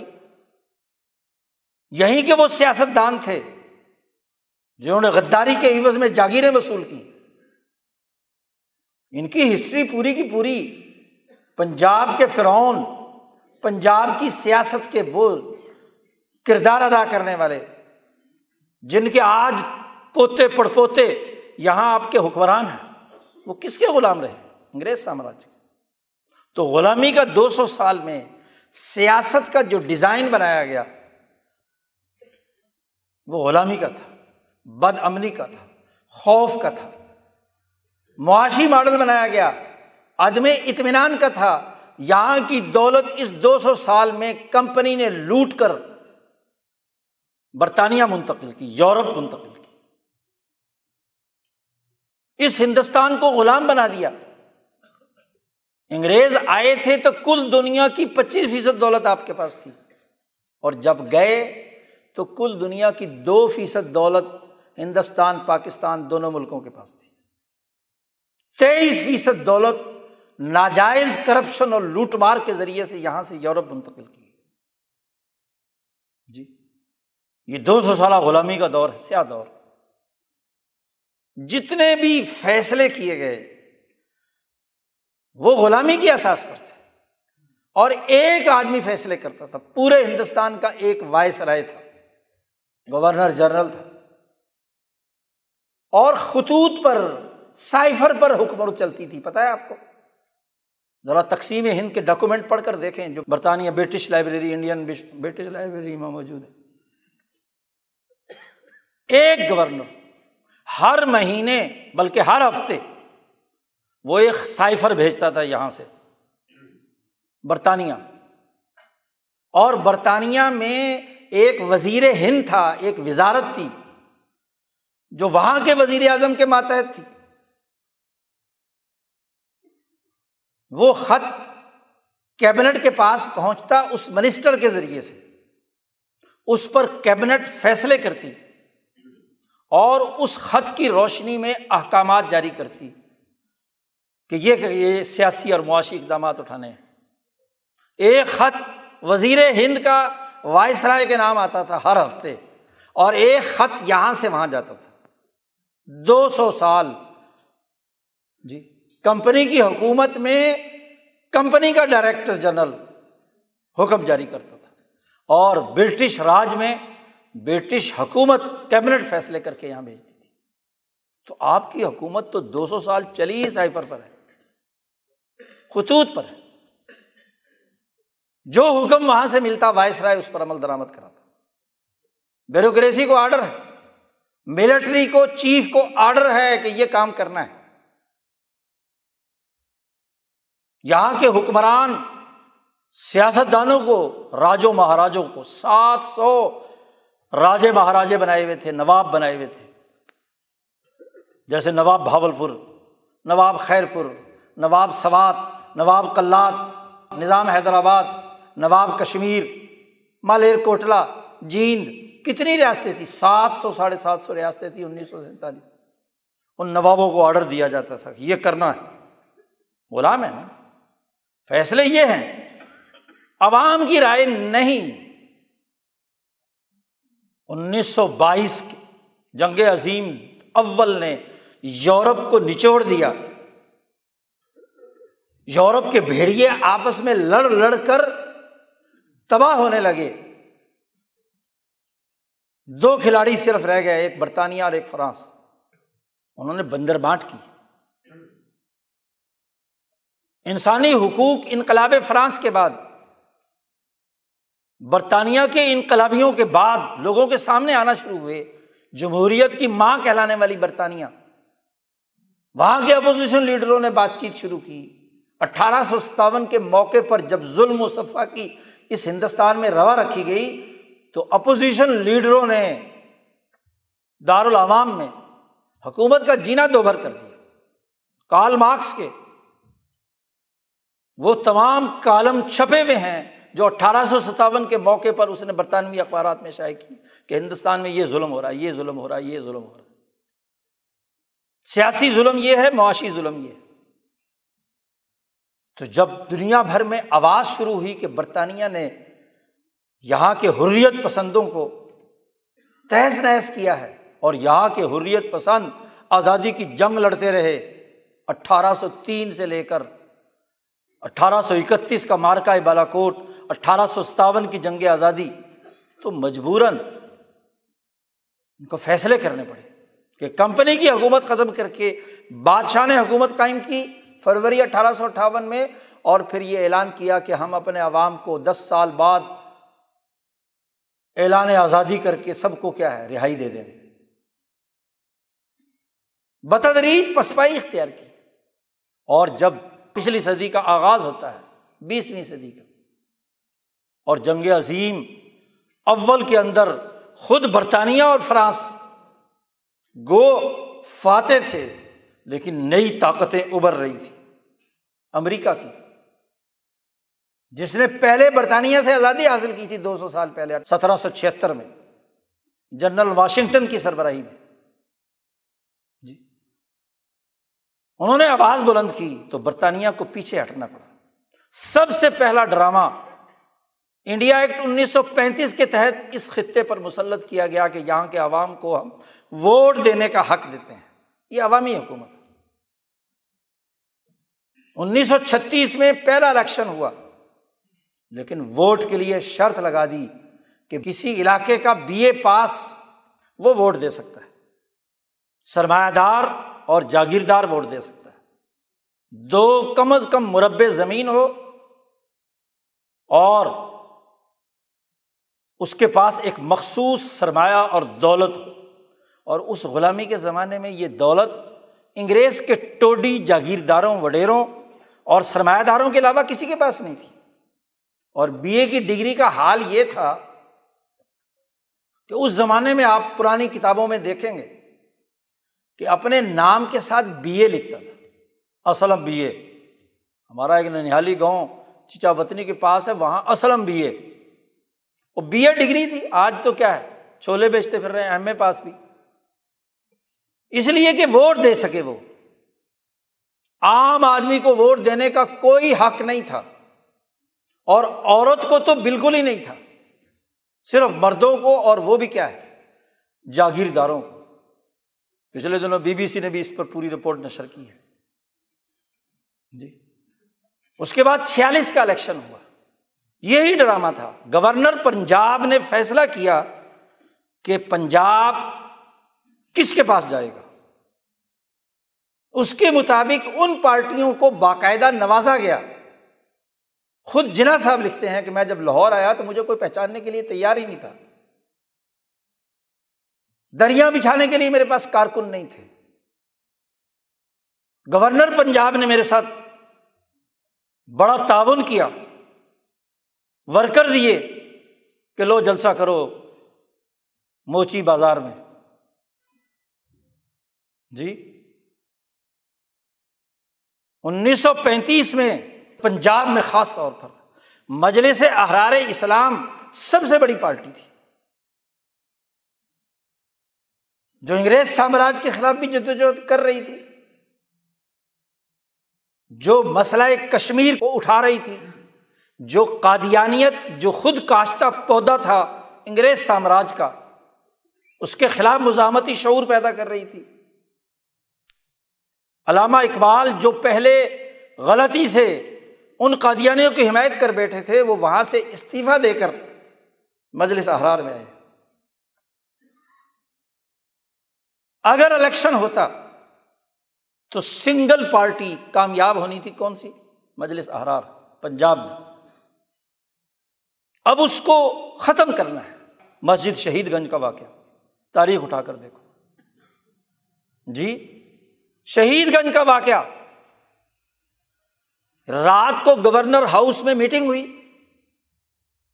اور ایک سکھ کو جو فوجی تھا، اس کو کہا گیا کہ یہ جو بادشاہی مسجد کے پاس گرودوارا ہے، رنجیت سنگھ کی مڑی ہے، اس کے بالکل متصل ایک چھوٹی سی مسجد تھی۔ مسلمان اور سکھوں میں کبھی کبھی لڑائی نہیں ہوئی۔ کیونکہ جلیا والا باغ کے واقعے کے بعد دو بڑی طاقتیں ہندو اور مسلمان اور سکھ مل کر آزادی کی جنگ لڑ رہے تھے۔ کیونکہ جنرل ڈائر نے جو گولی چلوائی تھی جلیاں والا باغ میں، اس میں ہندو بھی مرے، سکھ بھی مرے، مسلمان بھی مرے۔ اور اسی موقع پر گجرا والا میں ہیلی کاپٹر سے فائرنگ کروائی گئی حریت پسندوں پر۔ جی۔ اب رات کو یہ پلان بنا۔ صبح کو اس فوجی کے ذریعے سے، سکھ کے ذریعے سے وہ مسجد راتوں رات شہید کروائی گئی۔ سات حکمران ساتھ ملے۔ پولیس تھی، فوج تھی۔ اور صبح صبح پورے لاہور شہر میں اشتہار لگ گئے کہ سکھوں نے نفرت کا اظہار کرتے ہوئے ہماری مسجد گرا دی۔ راتوں رات اشتہار کہاں سے چھپ گئے؟ کیسے پتا چلا کسی کو؟ تاریخ اٹھا کر دیکھو۔ کہ فجر کے وقت مسلمان اٹھے تو ہر ہر دیوار اور ہر مسجد کے پاس اشتہار لگا ہوا ہے کہ دیکھو یہ مسجد صفا ہستی سے مٹا دی، سکھوں نے۔ اب مسلمان اشتعال میں آ گئے۔ جلد سے جلوس شروع ہو گئے۔ مولانا ظفر علی خان جیسا جذباتی آدمی میدان میں نکل کر اخبارات زہر اگل رہے ہیں اور ادھر سے سکھوں کے لوگ جو ہے وہ بھی کرپانے لے کر سامنے آ گئے۔ لڑائی کا اندیشہ ہے۔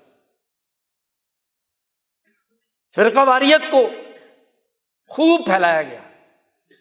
اب مجلس احرار جو امن و امان کی بنیاد پر سیاست کر رہی تھی، وہ اگر سکھوں کے خلاف بیان دے تو تب بھی مرے۔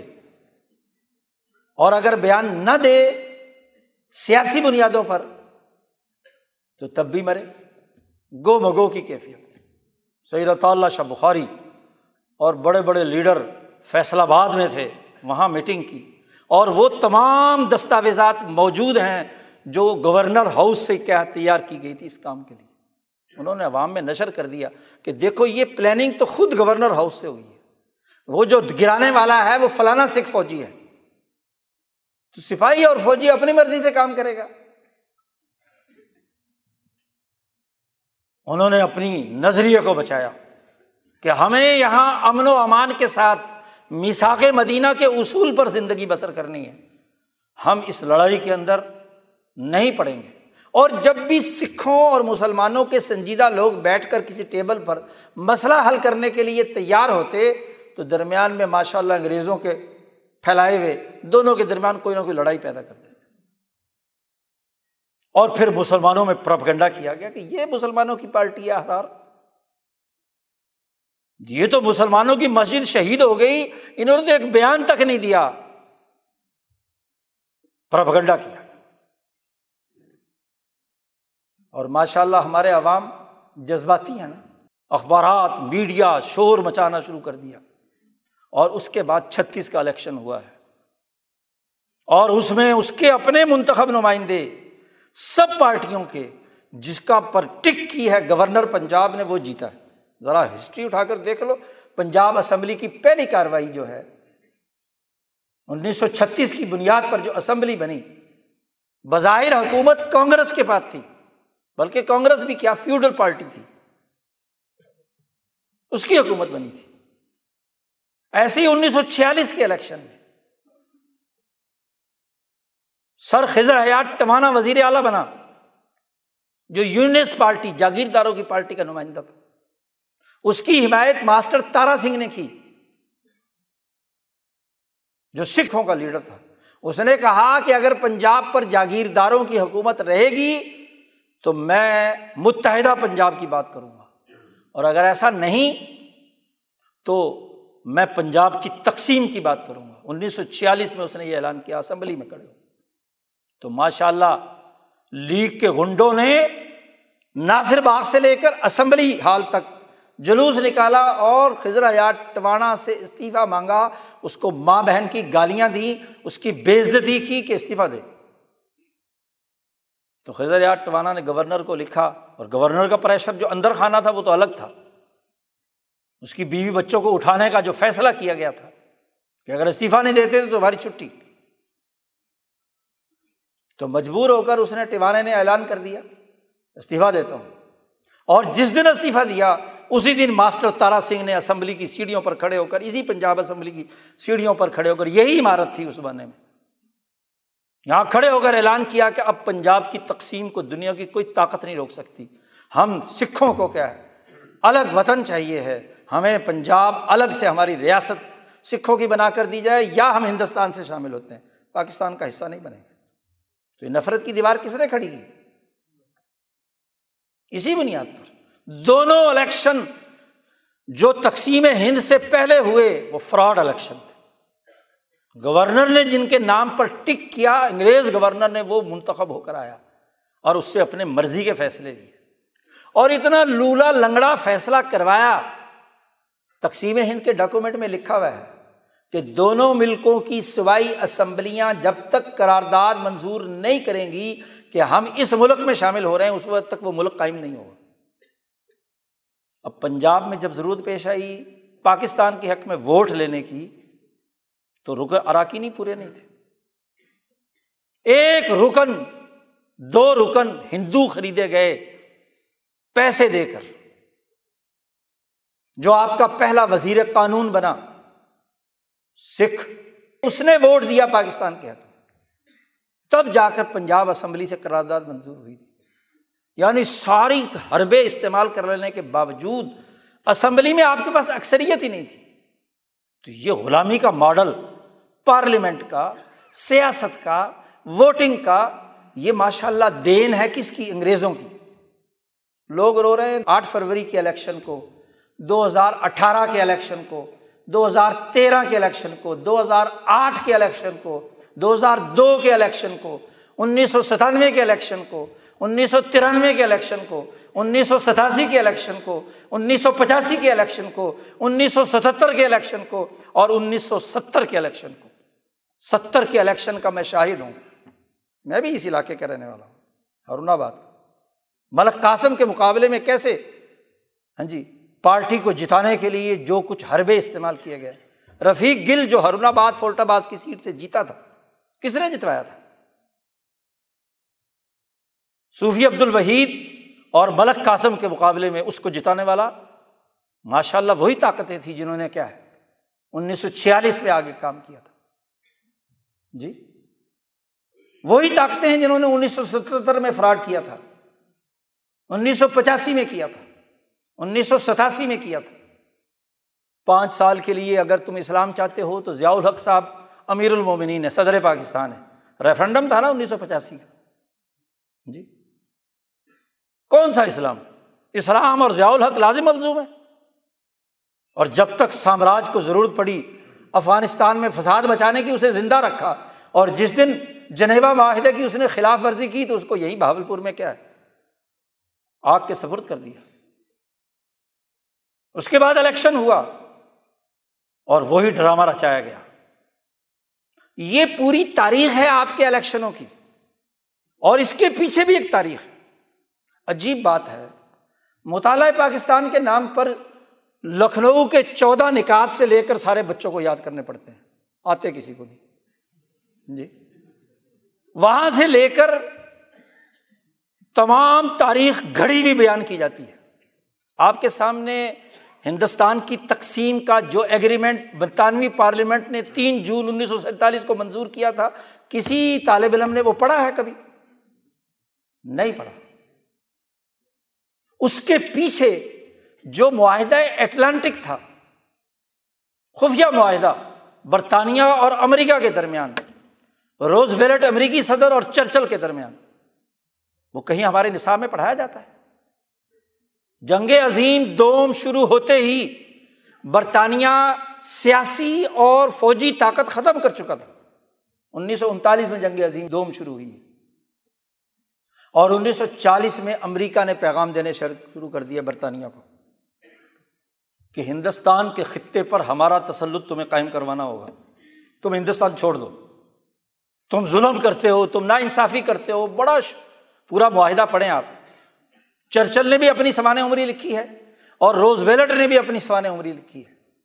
تفصیل سے دونوں نے اپنے اپنے ملکوں کا موقف رکھا ہے۔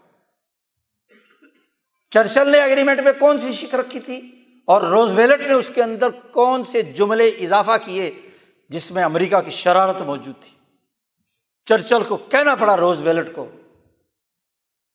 کہ تم برطانیہ کے عالمی اقتدار کو ختم کرنے کے درپے ہو۔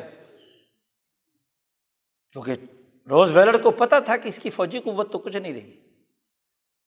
اس کے پیچھے تو وسائل ہی نہیں ہے باوجود لوٹ مار کے۔ کیونکہ برطانوی رائل فیملی اور لارڈز نے ہندوستان کی لوٹی ہوئی دولت کو ذاتی مفاد کے لیے استعمال کیا۔ حکومت کے پاس پلے نہیں تھے، پیسے نہیں تھے۔ اور یہ بھاول پور اور بھاول نگر والوں کو تو یہ بات یاد رکھنی چاہیے۔ آپ کو پتا ہے کہ ریلوے لائن جب بچھی تھی انیس سو اٹھائیس میں تو فورٹا باز سے لے کر بھاول پور تک بھی ریلوے لائن تھی۔ پرانے بوڑھوں کو پتا ہے۔ جی۔ جنگ عظیم دوم شروع ہوئی تو برطانیہ اتنا کنگال تھا کہ اس نے نوابوں کو حکم دیا کہ چندہ جمع کرو جنگ کے لیے۔ جنگ کا خرچہ ہندوستان پر ڈالا گیا۔ نواب آب بھاول پور کے ذمے ڈالا گیا تو اس نے کہا کہ یہ اور تو میرے پاس نہیں ہے۔ یہ جو یزمان فورٹا باس والی ریلوے لائن ہے بھاول پور سے لے کر فورٹا باس تک، یہ ریلوے لائن اکھاڑ کر ایک ایسی فاؤنڈری میں ڈال دیے کہ وہاں سے بیچ کر پیسے لے کر کیا ہے؟ جنگ کا خرچہ ادا کیا نواب بھاول پور جی۔ سارے نوابوں سے ٹیکس وصول کیا گیا۔ جنگ لڑ رہا ہے برطانیہ، ہٹلر سے، جرمنی سے۔ اور اس کا خرچہ دیا جا رہا ہے ہندوستان سے۔ ظالمانہ ٹیکس لگا کر۔ بنگال میں ٹیکس لگایا، بیس لاکھ انسان کہت سے مر گئے۔ انیس سو بیالیس ترتالیس میں تاریخ اٹھا کر دیکھ لو۔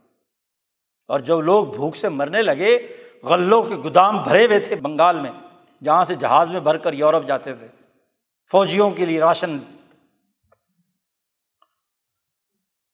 تو چرچل کے وزیر نے چرچل سے کہا کہ بنگال کے لوگ بھوک سے مر رہے ہیں، تو ان کو زندہ رکھنے کے لیے اور آئندہ ان سے کام لینے کے لیے ہمیں کچھ نہ کچھ تو ان کو گندم کو چاول دینے چاہیے تاکہ یہ ان کو کچھ ان کے اندر آ جائے۔ دیکھو ان کی تصویریں، آپ اس زبان کی تصویریں دیکھیں کہ کہاں سے بچے تڑپ تڑپ کر مر رہے ہیں۔ تو چرچل نے کہا، وہ گاندھی تو ابھی زندہ پھر رہا ہے، وہ بنگال کا فلانا لیڈر تو زندہ پھر رہا ہے، جو ہمارے خلاف بولتا ہے۔ کیوں؟ اس لیے کہ انیس سو اکتالیس میں وہ ایگریمنٹ کر چکا تھا امریکہ سے خفیہ۔ کہ ہم ہندوستان چھوڑ رہے ہیں اور ہندوستان کے آئندہ مالک تم ہو گے جیسے آپ کہیں گے ویسے ہوگا۔ اس معاہدے میں لکھا ہوا ہے۔ اس معاہدے کے تسلسل میں، اور وہ ہوا تھا کس مہینے میں؟ اگست میں۔ پندرہ اگست انیس سو اکتالیس کو یہ معاہدہ ہوا۔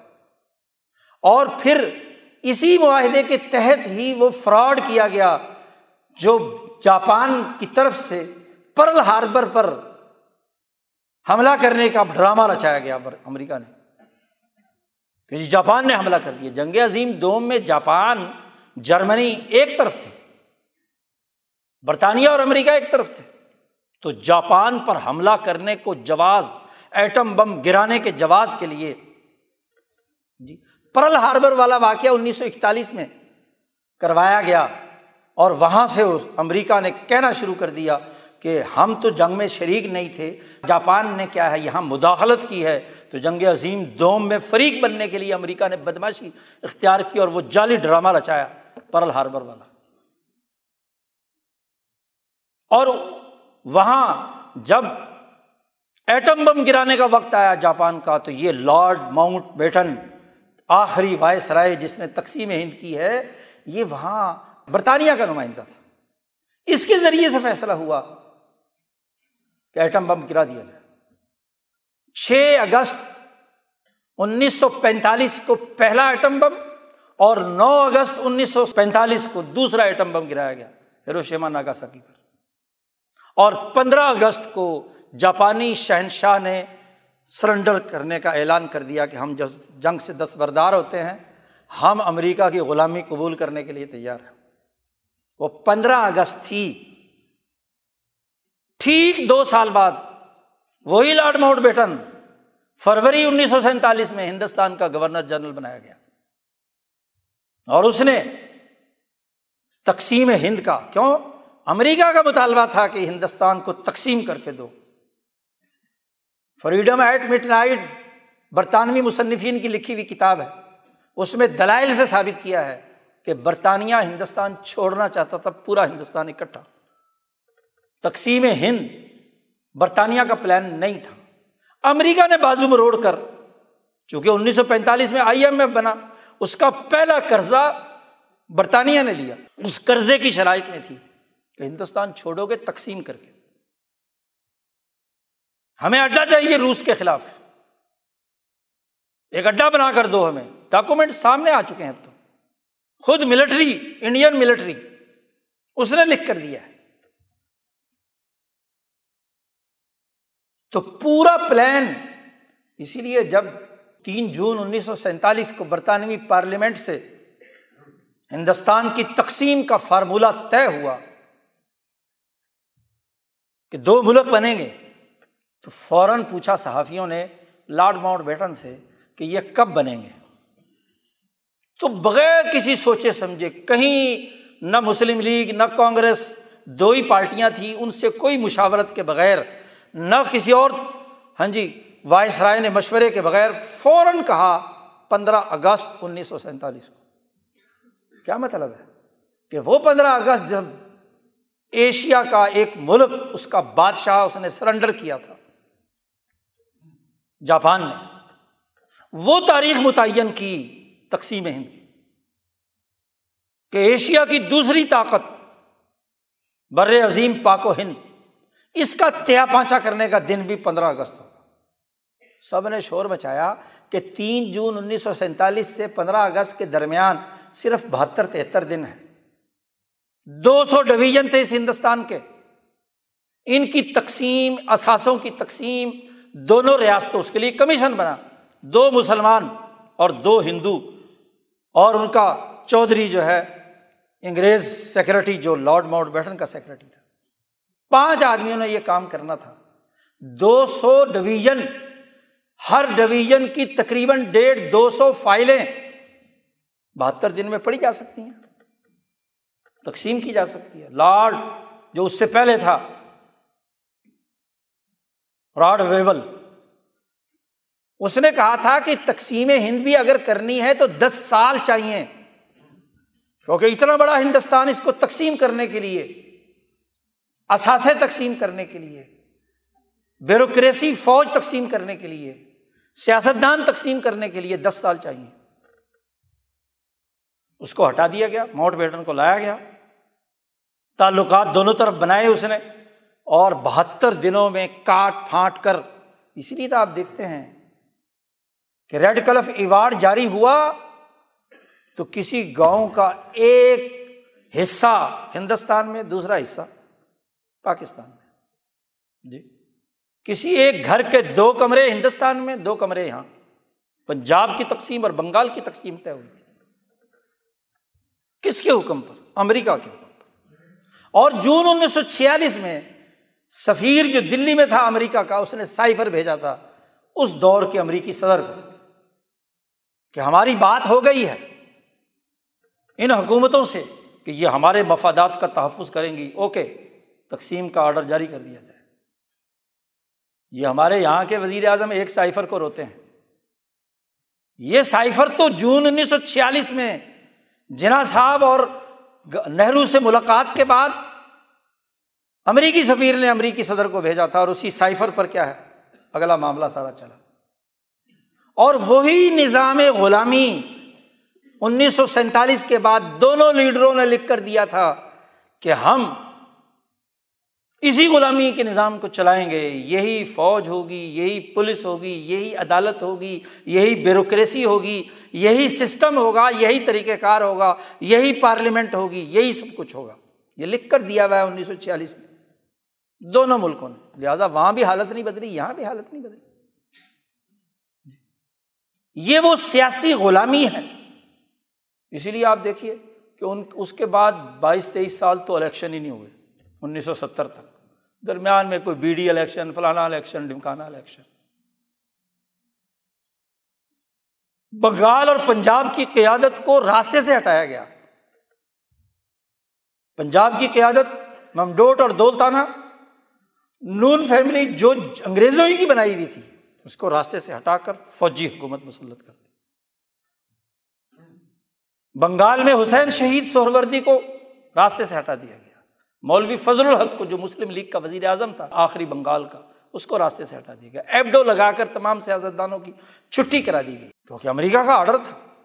اب تو وہ جنرل ایوب خان کا وہ آڈر بھی میڈیا پر زیر بحث ہے، جو اس نے امریکی سفیر سے بات کی اور امریکی سفیر نے یہاں سے سائفر بھیجا۔ لیاقت علی خان قتل ہوا۔ کس بنیاد پر؟ کہ ایران کے اندر امریکی مفادات کے تحفظ کے لیے وہ تیار نہیں تھا، اس لیے اس کو راستے سے ہٹا دیا۔ چھتر سال کی آپ کی تاریخ، اس کی بنیادی اساس غلامی ہے، آزادی نہیں۔ نو آبادیاتی دور شروع ہوا، انیس سو اکتالیس کے بعد سے۔ آج اسی سال ہو گئے، انیس سو اکتالیس سے لے کر بیاسی سال ہو گئے، کہ وہ دور جو اس زمانے کا برطانوی تسلط کے تحت تھا وہ جدید نو آبادیاتی دور کے تقاضوں کے تحت امریکہ کے زیر اثر۔ اسی لیے آپ کے حکمرانوں کے فیصلے لندن میں ہوتے ہیں۔ جی۔ فیصلہ وہاں سے ہوتا ہے کہ کسے وزیر اعظم بننا ہے۔ الیکشن سے چھ مہینے پہلے ذرا دیکھ لیں کہ آپ کے تمام اس ملک کے ریاستی اسٹیک ہولڈر جمع ہوتے ہیں کہ نہیں وہاں؟ اور اگر اسے اسلامی ٹچ دینا ہو تو بیت اللہ میں جمع ہوتے ہیں، سعودی حکمرانوں کے ساتھ۔ جی۔ وہاں سے اسلامی ٹچ مل جاتا ہے، برادر اسلامی ملک نے فیصلہ کیا ہے۔ فیصلہ تو کہیں اور سے ہوا۔ ہے غلام اپنی مرضی سے کام کر ہی نہیں سکتا۔ تو ایسی غلامی کی حالت کے اندر اس سسٹم سے جو غلامی کا سسٹم ہے، غلامی کی عدالت ہے۔ غلامی کی عدالت ہے نا۔ اسمبلی ٹوٹی پہلی دستور ساز اسمبلی۔ ہندوستان نے دو سال میں اپنا آئین بنا لیا۔ آپ کی جو دستور ساز اسمبلی بنائی گئی وہ دس سال تک دستور نہیں بنا سکے۔ جس رات بنانے لگی تو گورنر جنرل صاحب نے توڑ دی۔ غلام محمد نے۔ اگلے دن اس کے پہلے اسپیکر مولوی تمیز الدین ہائی کورٹ سندھ پہنچ گئے۔ اس نے اسٹے دیا کہ اسمبلی نہیں توڑی جا سکتی۔ ماشاء اللہ فوراً مقدمہ کیا ہے۔ سپریم کورٹ پہ چلا گیا۔ جسٹس منیر جو اس تقسیم ہند کے ریڈ کلف ایوارڈ کے کمیشن کا ممبر تھا، جس نے امریکی ہدایات پر تقسیم سے پہلے ہی پارٹیشن پلان کاغذ پر ہوئے بغیر ہی سائن کر کے دے دیے تھے پاکستانی نمائندوں نے کہ جو ریڈ کلف فیصلہ کرے گا وہ ہوگا۔ ماشاء اللہ وہ چیف جسٹس بنایا ہوا تھا۔ اس نے نظریہ ضرورت کے تحت، اور نظریہ ضرورت بھی بڑا احمقانہ، ڈاکومنٹڈ آپ کی غلامی ہے عدالت کے فیصلے کے تحت۔ آپ کو پتا ہے جب یہ مقدمہ سپریم کورٹ میں چلا تو پاکستان کے اٹارنی جنرل نے گورنر پاکستان کی طرف سے جو موقف اختیار کیا وہ یہ کہ پاکستان ایک آزاد ملک نہیں ہے۔ یہ برطانیہ کے ماتحت، اس کے نامزد کردہ، اس کا وفادار گورنر جنرل کے تحت ایک ریاست ہے۔ اس کے فیصلے ملکہ برطانیہ کرے گی، بادشاہ کرے گا۔ تو گورنر جنرل نے اسمبلی کی بات نہیں ہے یہاں۔ اسمبلی نے جتنے آئین اور دستور بنائے ہیں، اس کو گورنر جنرل نے اور بادشاہ نے منظور نہیں کیا ابھی۔ ان کی کوئی قانونی حیثیت نہیں۔ سندھ ہائی کورٹ نے اسی اسمبلی کے بنائے ہوئے قوانین کے تحت یہ بات کہی ہے۔ ان کی تو کوئی قانونی حیثیت نہیں۔ تو بادشاہ کے حکم پر گورنر جنرل نے اسمبلی توڑی ہے، یہ توڑنا جائز ہے۔ جی؟ دستور ساز اسمبلی ہے۔ اس کے دس سال کے فیصلے ایک جگہ جمع ہیں۔ اور عدالت کہتی ہے کہ یہ چونکہ گورنر کے دستخط نہیں ہوئے، اس لیے ان کی قانونی حیثیت نہیں ہے۔ ٹیکنیکلی طور پر پاکستان ابھی غلام ہے اور گورنر جنرل کو ملکہ برطانیہ کے بحاف پر اسمبلی توڑنے کا اختیار ہے۔ آپ کی سپریم کورٹ کا فیصلہ ہے۔ انیس سو چھپن ستاون کی پی ایل ڈی اٹھا کر دیکھ لیں وکیل لوگ۔ یہ فیصلہ موجود ہے کاغذات میں۔ جی۔ تو آپ کے فیصلے تو برطانیہ کرتا ہے، امریکہ کرتا ہے۔ تو جب غلامی موجود ہے تو پھر یہ توجہ کرنا کہ ماشاء اللہ فلانے سے عدل آ جائے گا، فلانے سے آزادی حاصل ہو جائے گی، فلانے سے یہ ہو جائے گا۔ ذرا فہرست بناؤ، ان چھہتر سالوں میں لیاقت علی خان سے لے کر اب تک کے وزیر اعظم تک۔ بلکہ آئندہ بھی اگر کوئی اور وزیر اعظم بننے والے ہیں، ان کو بھی ساتھ شامل کرو۔ کبھی یہ آزاد ہوئے؟ ان کی نامزدگی لندن سے ہوتی ہے۔ جدید سرمایہ داری کی جی جنگ جو ٹرمپ اور بائیڈن کے درمیان امریکہ میں لڑی جا رہی ہے۔ ان کے دو نمائندے ہیں یہاں۔ ایک وہ جو پرانے فرسودہ برطانوی اسٹرکچر کے تحت لوٹ مار کرتے رہے، جس کے نمائندے ماشاء اللہ لیگ ہے اور عوام کی پارٹی ہے ماشاء اللہ جی۔ اور جدید ڈیجیٹل ایج کے نمائندے ٹرمپ۔ امریکی نسل پرست دنیا بھر میں اس کے تعلقات۔ سرمایہ دار تو ایک ٹکا خرچ نہیں کرتا بغیر کسی مفاد کے۔ جی۔ سسٹم کے خلاف جنگ کیا ہے؟ سسٹم سے آزادی کی بات کیا ہے؟ جس کے بعد عدل کی بات کرنا، معاشی خوشحالی کی بات کرنا، اس ظلم کے نظام کے اندر رہتے ہوئے، غلامی کی حالت میں رہتے ہوئے، یہ توقع رکھنا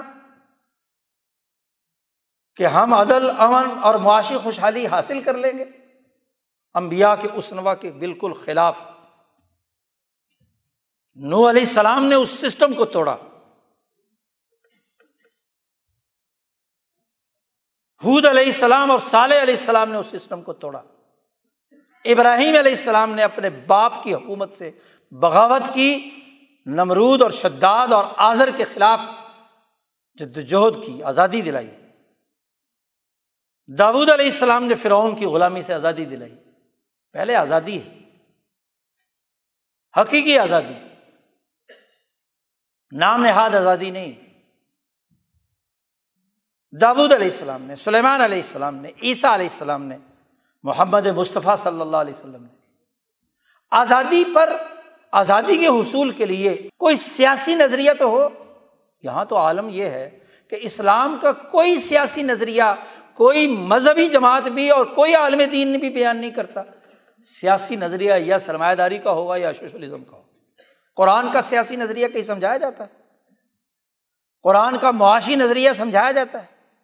قرآن کا سماجی ڈھانچہ سمجھایا جاتا ہے؟ اس پر تو گفتگو نہیں۔ پولیٹیکل سائنس کا طالب علم یونیورسٹیوں، کالجوں میں سیاسیات پڑھتا ہے۔ اس پولیٹیکل سسٹم میں انگریز سامراج کے بنائے ہوئے نصاب کے تحت سرمایہ داری پڑھا جاتا ہے۔ اکنامکس پر کتابیں پڑھائی جاتی ہیں۔ سود خوری کی احساس پر اکنامکس پڑھائی جاتی ہے۔ قرآن کی اکنامکس قرآن کی سیاست سوشیالوجی کی کتابوں میں یورپ کیا بھیڑیا پن کا دور جو قوموں پر تسلط کا ہے، اس کی سماجیات تو پڑھائی جاتی ہے، یہ روسو ہے، یہ فلاں ہے، یہ فلاں ہے۔ یہ لارڈ کینز ہے اور یہ مارکس ہے، یہ فلانا ہے۔ لیکن اسلام کی سیاست، اسلام کی معیشت، اسلام کا نظریہ، قرآن کا نظریہ، مسلمان ملک، اسلامی جمہوریہ پاکستان کا ٹائٹل، پاکستان کا مطلب کیا لا الہ الا اللہ۔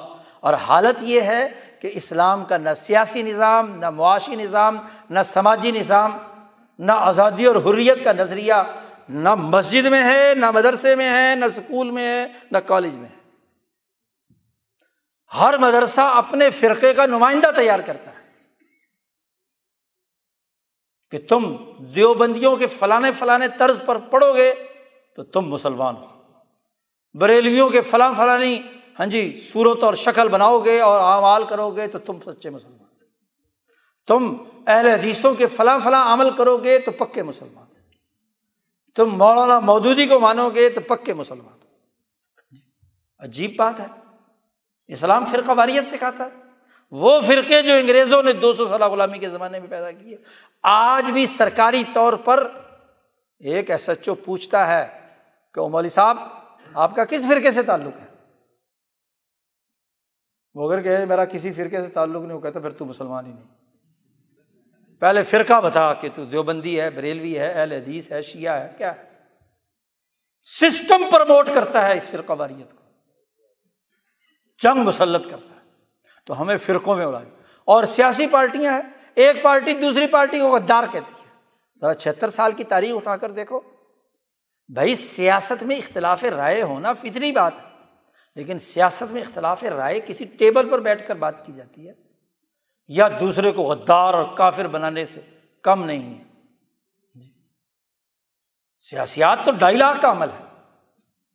حقیقی جمہوریت جس میں جمہور کی رائے کا اعتبار جمہور کسی کو ووٹ دیں اور وہ کسی اور کے تھیلے میں پہنچ جائے۔ جی۔ اس کو جمہوریت کہتے ہیں۔ پچھلے پندرہ الیکشنوں میں انیس سو چھتیس سے لے کر اب تک پندرہ سولہ الیکشن ہوئے ہیں۔ ان میں دیے گئے ووٹ کسی اور کے تھیلے میں نکلے ہیں۔ تاریخ اٹھا کر دیکھ لو کوئی محقق اگر شروع سے لے کر اب تک تمام الیکشنوں کا ڈیٹا نکالے تو پتہ چل جائے گا کہ کیا بھاؤ بکتی ہے۔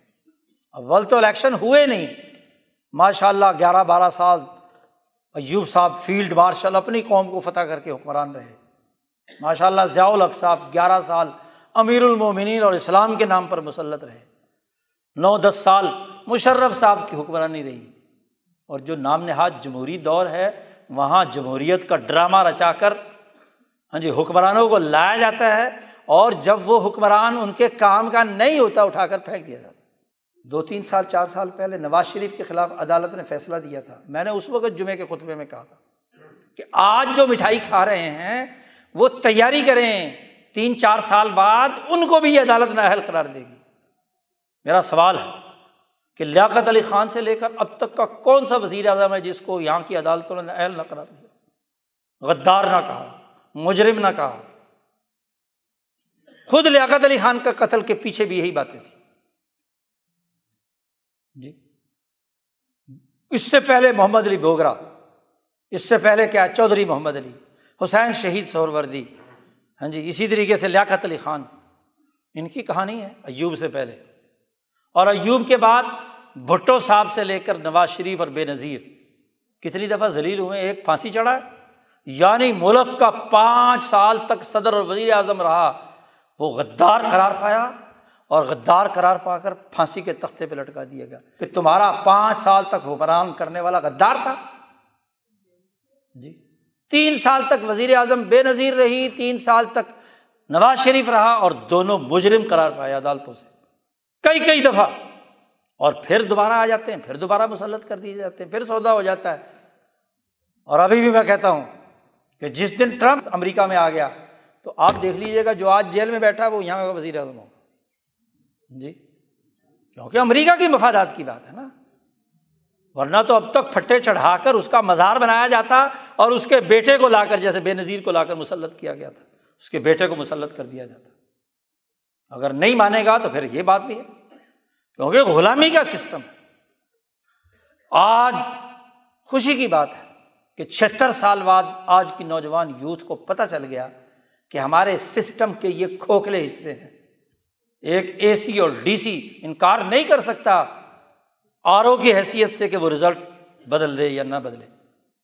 جو حکم دیا جائے گا وہ کرے گا۔ ایک ممبر اسمبلی انکار نہیں کر سکتا۔ آج تو ننگا ہو کر سب کے سامنے آ گیا۔ اس وقت جو سیاسی شعور رکھنے والے تھے، انہوں نے جب بات کہی تھی، تو تم نے نہیں مانی تھی، تمہارے اباؤ اجداد نے نہیں مانی تھی۔ آج سوشل میڈیا کا دور ہے۔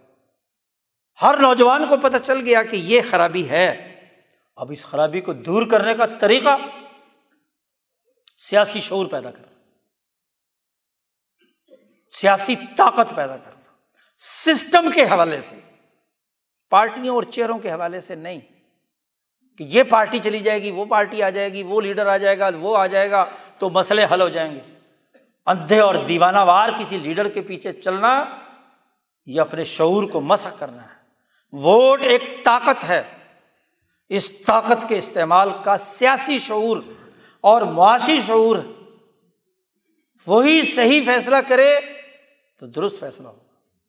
بات سسٹم کے تناظر میں شخصیات اور پارٹیوں کی بنیاد پر نہیں، گروہوں کی بنیاد پر نہیں۔ ہمارا نوجوان اب باشور ہوتا جا رہا ہے۔ اس کو چاہیے تاریخ پڑھے۔ تاریخی شعور کے بغیر سیاسی رائے قائم نہیں ہوتی۔ وہ اسلام کی بارہ سو سالہ تاریخ بھی پڑھے۔ انگریزوں کی لکھی ہوئی نہیں۔ اصل جو تحریک ہے اور جب کوئی تاریخ ہوتی ہے، وہ جس کی اصل جو مدر لینگویج ہوتی ہے، اس سے پتہ چلتی ہے مسلمانوں کی بارہ سو سالہ تاریخ یا عربی زبان میں ہے یا فارسی زبان میں ہے۔ دونوں کو دیس نکالا دے کر تمہیں جناب مصنوعی زبانیں بنا کر دے دی انگریزی مسلط کی اٹھارہ سو پینتیس میں اور سب سے زیادہ فیل اسی میں ہوتے ہیں۔ جی آج بھی فیل ہو رہے تو انگریزی کی تاریخ نہیں۔ اور یہ اردو، یہ پنجابی، یہ سندھی، یہ پشتو، یہ بنگالی، یہ اٹھارہ سو تہتر میں فرانسیسی ٹرمپ سے انگریزوں نے بنوائی تھی زبانیں۔ ذرا ان کی ہسٹری اٹھا کر دیکھو پشتوں کا ذرا پیچھا دیکھ لو۔ اردو اس کی پہلی ڈکشنری انگریزوں نے چھاپی تھی کلکتہ سے۔ اور پنجابی کے تو اخبارات ہی غائب تھے۔ ایک مقامی لہجہ جس کے اندر نہ کوئی سیاسی فیصلہ، نہ کوئی معاشی فیصلہ، میرا چیلنج ہے۔ کوئی اردو بولنے والا، کوئی پنجابی بولنے والا، کوئی پشتو بولنے والا، کوئی سندھی بولنے والا یہ بتلائے کہ مسلمانوں کے بارہ سو سالہ دور کا کوئی سیاسی، عدالتی، معاشی فیصلہ ان زبانوں میں موجود ہے؟ نہیں۔ سندھیوں کے پاس ایک شاعر ہے۔ جی شاہ عبد الطیف بٹھائی۔ اس میں سوائے شاعری کے اور کچھ نہیں ہے، سیاست کی کوئی بات نہیں، معیشت کی کوئی بات نہیں، تصوف کی باتیں ہیں، فلسفے کی باتیں ہیں۔ یوسف زلیخہ لکھنے والا میاں محمد بخش، عشق معشوقی کے قصے۔ کوئی سیاسی معاشی فیصلہ پنجابی زبان میں ہے؟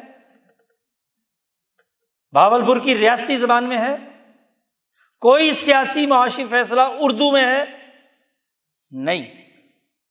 پشتوں والوں کے پاس خوشحال بابا ہے۔ شاعر ہے۔ کوئی سیاسی معاشی فیصلہ تحریری طور پر اس کا موجود ہے؟ نہیں۔ تو ماشاء اللہ زبانوں کے پیچھے لگا کر جس زبان میں ہسٹری تھی، جس میں تاریخ تھی، اس سے کاٹ دیا۔ اور جب تاریخ سے کوئی نسل کٹ جائے تو اس کا سیاسی شعور مار دیا جاتا ہے۔ اس کا معاشی شعور ختم ہو جاتا ہے۔ اگر حقیقی آزادی چاہیے تو سیاسی شعور حاصل کرو، تاریخی بنیادوں پر۔ صرف ہوا میں نہیں، آزادی آزادی کے نعرے نہیں، آزادی کی حقیقت دنیا بھر کی قوموں کی تاریخ کے تناظر میں متعین کرو کہ آزادی کسے کہتے ہیں۔ قوموں نے کیسے آزادی حاصل کی؟ اربوں نے کیسے آزادی حاصل کی؟ ایرانیوں نے کیسے آزادی حاصل کی؟ اور تو اور امریکہ کی تاریخ پڑھ لو کہ اس نے سترہ سو چھہتر میں کیسے برطانوی سامراج سے آزادی حاصل کر کے بر اعظم امریکہ میں کینیڈا کو چھوڑ کر باقی امریکہ پر پچاس ریاستوں پر کیسے آزادی حاصل کی حریت پسندی کی تاریخ پڑھو۔ روس نے زارے روس سے کیسے آزادی حاصل کی؟ چین نے کیسے اپنے پاؤں پر کھڑے ہو کر اپنی آزادی کی جنگ لڑی؟ تو صرف نعرے لگانے سے آزادی حاصل ہوتی ہے۔ صحابہ نے کیا قربانیاں دی آزادی کے لیے؟ سیاسی نظام کے لیے، معاشی نظام کے لیے۔ پہلے علم ہوتا ہے۔ پھر عمل ہوتا ہے۔